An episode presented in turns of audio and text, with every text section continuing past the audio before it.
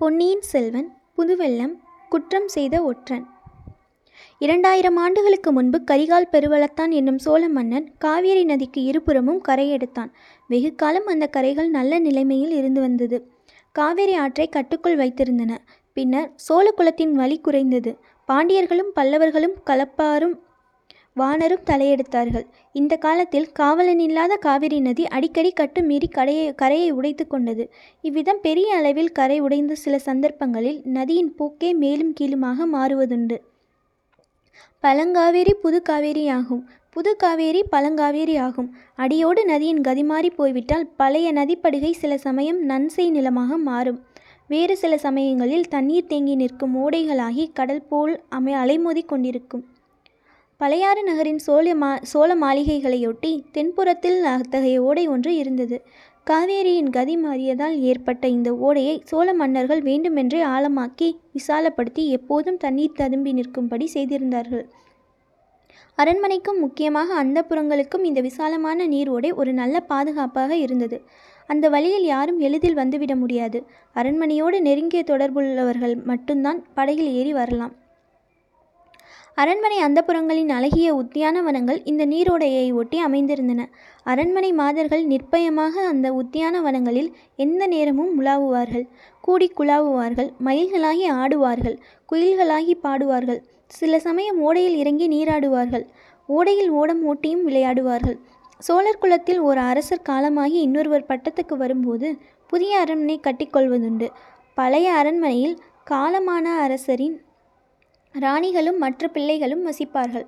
பழையாறை அரண்மனைகளில் செம்பியன் மாதேவியின் அரண்மனைக்கு அடுத்தபடியாக குந்தவை பிராட்டியின் மாளிகை அழகிலும் கம்பீரத்திலும் சிறந்து விளங்கியது.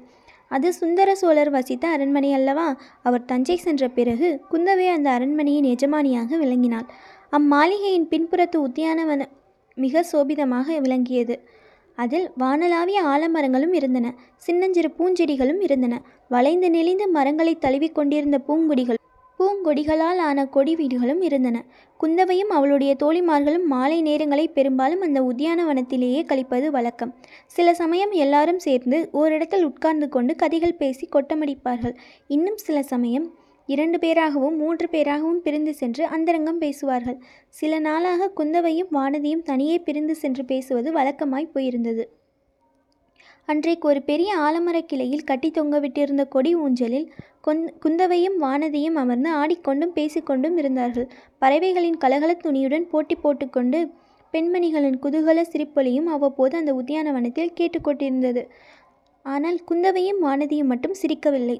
மற்றவர்களின் சிரிப்பு அவர்களுக்கு அவ்வளவாய் பிடிக்கவும் இல்லை. பேச்சுத்தான் அவர்கள் அதிகமாக பேசினார்களோ என்றால் அதுவும் அவ்வளவாக இல்லை. கொடிவீடு ஒன்றிலிருந்து ஒரு பெண் கீதம் ஒன்று பாடினாள். அது கண்ணன் பிறந்த நாள் அல்லவா? அவள் பாடியதும் கண்ணனை பற்றிய பாடல்தான். வெண்ணிலாவில் வேணுகானம் கேட்கிறது. அது கண்ணனிடம் காதல் கொண்ட ஒரு பெண்ணை வேதனை செய்கிறது. அவள் தன் வேதனையை வாய் திறந்து வெளியிடுகிறாள். மரக்கிளையிலிருந்து ஒரு கிளை அவளுக்கு ஆறுதல் சொல்கிறது பெண் வேதனை செய்திடும் வெண்ணிலவில் இங்கு வீணன் எவன் குழல் ஊதுகின்றான்?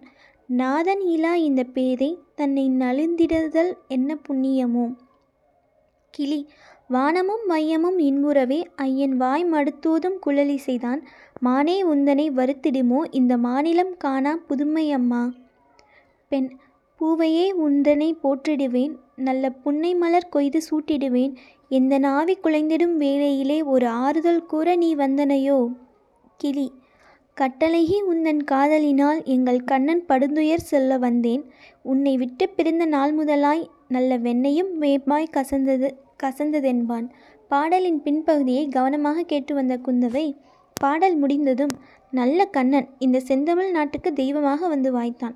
வெண்ணெய் உண்டு வேங்குழல் ஊதி பெண்களுடன் காலங்கழித்து கொண்டிருந்தால் மற்ற காரியங்கள் எல்லாம் என்ன ஆவது? என்றாள். மறுமொழி சொல்லாமல் இருந்த வானதியை பார்த்து என்னடி மௌனம் சாதிக்கிறாய்? நீயும் கண்ணன் குழலில் மயங்கி விட்டாயா என்ன? என்று கேட்டாள். அக்கா என்ன கேட்டீர்கள்? என்றாள் வானதி. என்ன கேட்டேனா? உன் கவனம் எங்கே சென்றிருந்தது? எங்கும் போகவில்லையே உங்களிடம்தான் இருந்தது. அடிக்கல்லி ஏனடி பொய் சொல்லுகிறாய்? உண்மையில் உன் மனம் இவ்விடத்தில் இல்லவே இல்லை. எங்கே இருக்கிறது என்று நான் சொல்லட்டுமா? தெரிந்தால் சொல்லுங்களேன். நன்றாக தெரியும். ஈழ நாட்டு போர்க்களத்துக்கு போயிருக்கிறது. அங்கே என் தம்பி ஒரு கபடற்ற பிள்ளை இருக்கிறானே அவனை இன்னும் என்ன பொடி போட்டு மயக்கலாம் என்று உன் மனம் யோசித்து கொண்டிருக்கிறது. நீங்கள் கூறியதில் ஒரு பாதி உண்மைதான் அக்கா. என் மனம் ஈழ நாட்டுக்குத்தான் அடிக்கடி போய்விடுகிறது. ஆனால் அவரை பொடி போட்டு மயக்குவதை பற்றி யோசிக்கவில்லை. அவர் போர்க்களத்தில் எப்படியெல்லாம் கஷ்டப்படுகிறாரோ அவருடைய திருமேனியில் எத்தனை காயம் பட்டிருக்கிறதோ அவர் எங்கே படுத்துக்கொள்கிறாரோ என்ன உணவு சாப்பிடுகிறாரோ என்றெல்லாம் எண்ணமிடுகிறது.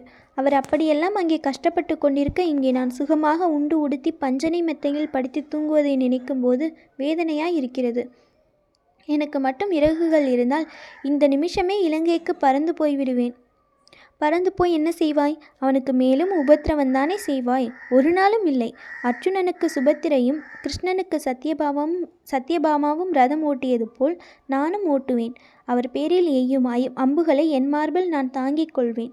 நீ தாங்கிக் கொண்டால் அதை அவன் பார்த்து கொண்டிருப்பானா? அது அவருக்கு இஷ்டமில்லாவிட்டால் பாசறையில் காத்திருப்பேன். போர்க்களத்திலிருந்து அவர் திரும்பி வந்ததும் காயங்களுக்கு மருந்து போட்டு கட்டுவேன். மலர்கட மலர்படுக்கை விரித்து வைத்திருப்பேன். அறுசுவை உண்டி சமைத்து வைத்திருந்து அளிப்பேன் உடல் வலியை மறப்பதற்கு வீணை மீட்டு பாட்டு பாடி தூங்க பண்ணுவேன். இதெல்லாம் நடவாத காரியங்கள் வானதி. சோழகுலத்து வீரர்கள் போர்க்களங்களுக்கு பெண்களை அழைத்து போவதில்லை. ஏனுக்கு அப்படி? அவர்களுக்கு புண்களை பற்றி பயமில்லை. அதைக் காட்டிலும் பெண்களை பற்றி தான் அதிக பயம். அது ஏன்? பெண்கள் அவர்களை என்ன செய்து விடுவார்கள்? அவர்களை ஒன்றும் செய்ய மாட்டார்கள். ஆனால் உன்னை போன்ற பெண்கள் போர்க்களத்துக்கு போனால் எதிரிப்படை வீரர்கள் உங்களுடைய அழகைக் கண்டு மயங்கி வந்து சரணாகதி அடைந்துவிட்டால் என்ன செய்கிறது? அப்போது நம் சோழ நாட்டு வீரர்கள் தங்களுடைய வீரத்தை காட்ட முடியாதல்லவா? பெண்களை கொண்டு வெற்றியடைந்தார்கள் என்ற புகழை சோழ குலத்தார் விரும்புவதில்லை. அப்படி கூட உண்டா? எதிரி வீரர்கள் அவ்வளவு மூடர்களாய் இருந்து விடுவார்களா? பெண்களின் அழகைக் கண்டு மயங்கி விடுவதற்கு? ஏன் மாட்டார்கள்? அடியே வானதி குடந்தை சோதரர் வீட்டிலும் அரிசலாற்றங்கரையிலும் நாம் ஒரு வாலிப வீரனை பார்த்தோமே ஞாபகம் இருக்கிறதா? இருக்கிறது. அதற்கு என்ன? நம்மையெல்லாம் கண்டதும் அவன் எப்படி போதை கண்டவன் போல் மயங்கி நின்றான் என்பது ஞாபகம் இருக்கிறதா? அதுவும் ஞாபகம் இருக்கிறது. ஆனால் நம்மையெல்லாம் பார்த்துவிட்டு என்று தாங்கள் சொல்வதுதான் தவறு. அவன் தங்களை பார்த்துவிட்டுத்தான் அப்படி மயங்கி நின்றான்.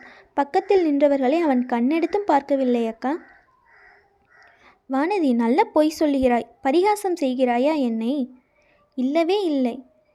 நான் ஒன்று கேட்கிறேன் அதற்கு உண்மையாக விடை சொல்கிறீர்களா? கேட்டுப் பாரேன்.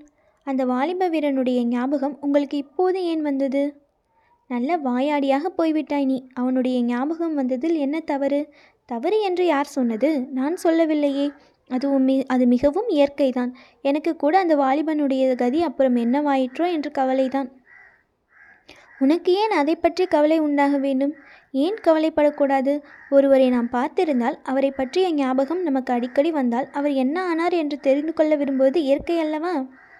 நல்ல இயற்கை. அப்படியெல்லாம் மனம் சிதறுவதற்கு நாம் இடம் கொடுத்து விடக்கூடாது. மனத்தை கட்டுப்படுத்தி வைக்க வேண்டும். அதோ கேளடி வானதி அது என்ன பறை சத்தம்? அந்த குரல் என்ன சொல்லுகிறது? சற்று கவனமாக கேள் பார்க்கலாம். ஆம் தூரத்தில் எங்கேயோ வீதியில் பறை கொட்டும் சப்தமும் நடுநடுவே மனித குரலும் கூச்சலிடும் சப்தமும் கேட்டது. காது கொடுத்து கவனமாக கேட்டபோது மனித குரல் கூறியது இது என்று தெரிந்தது.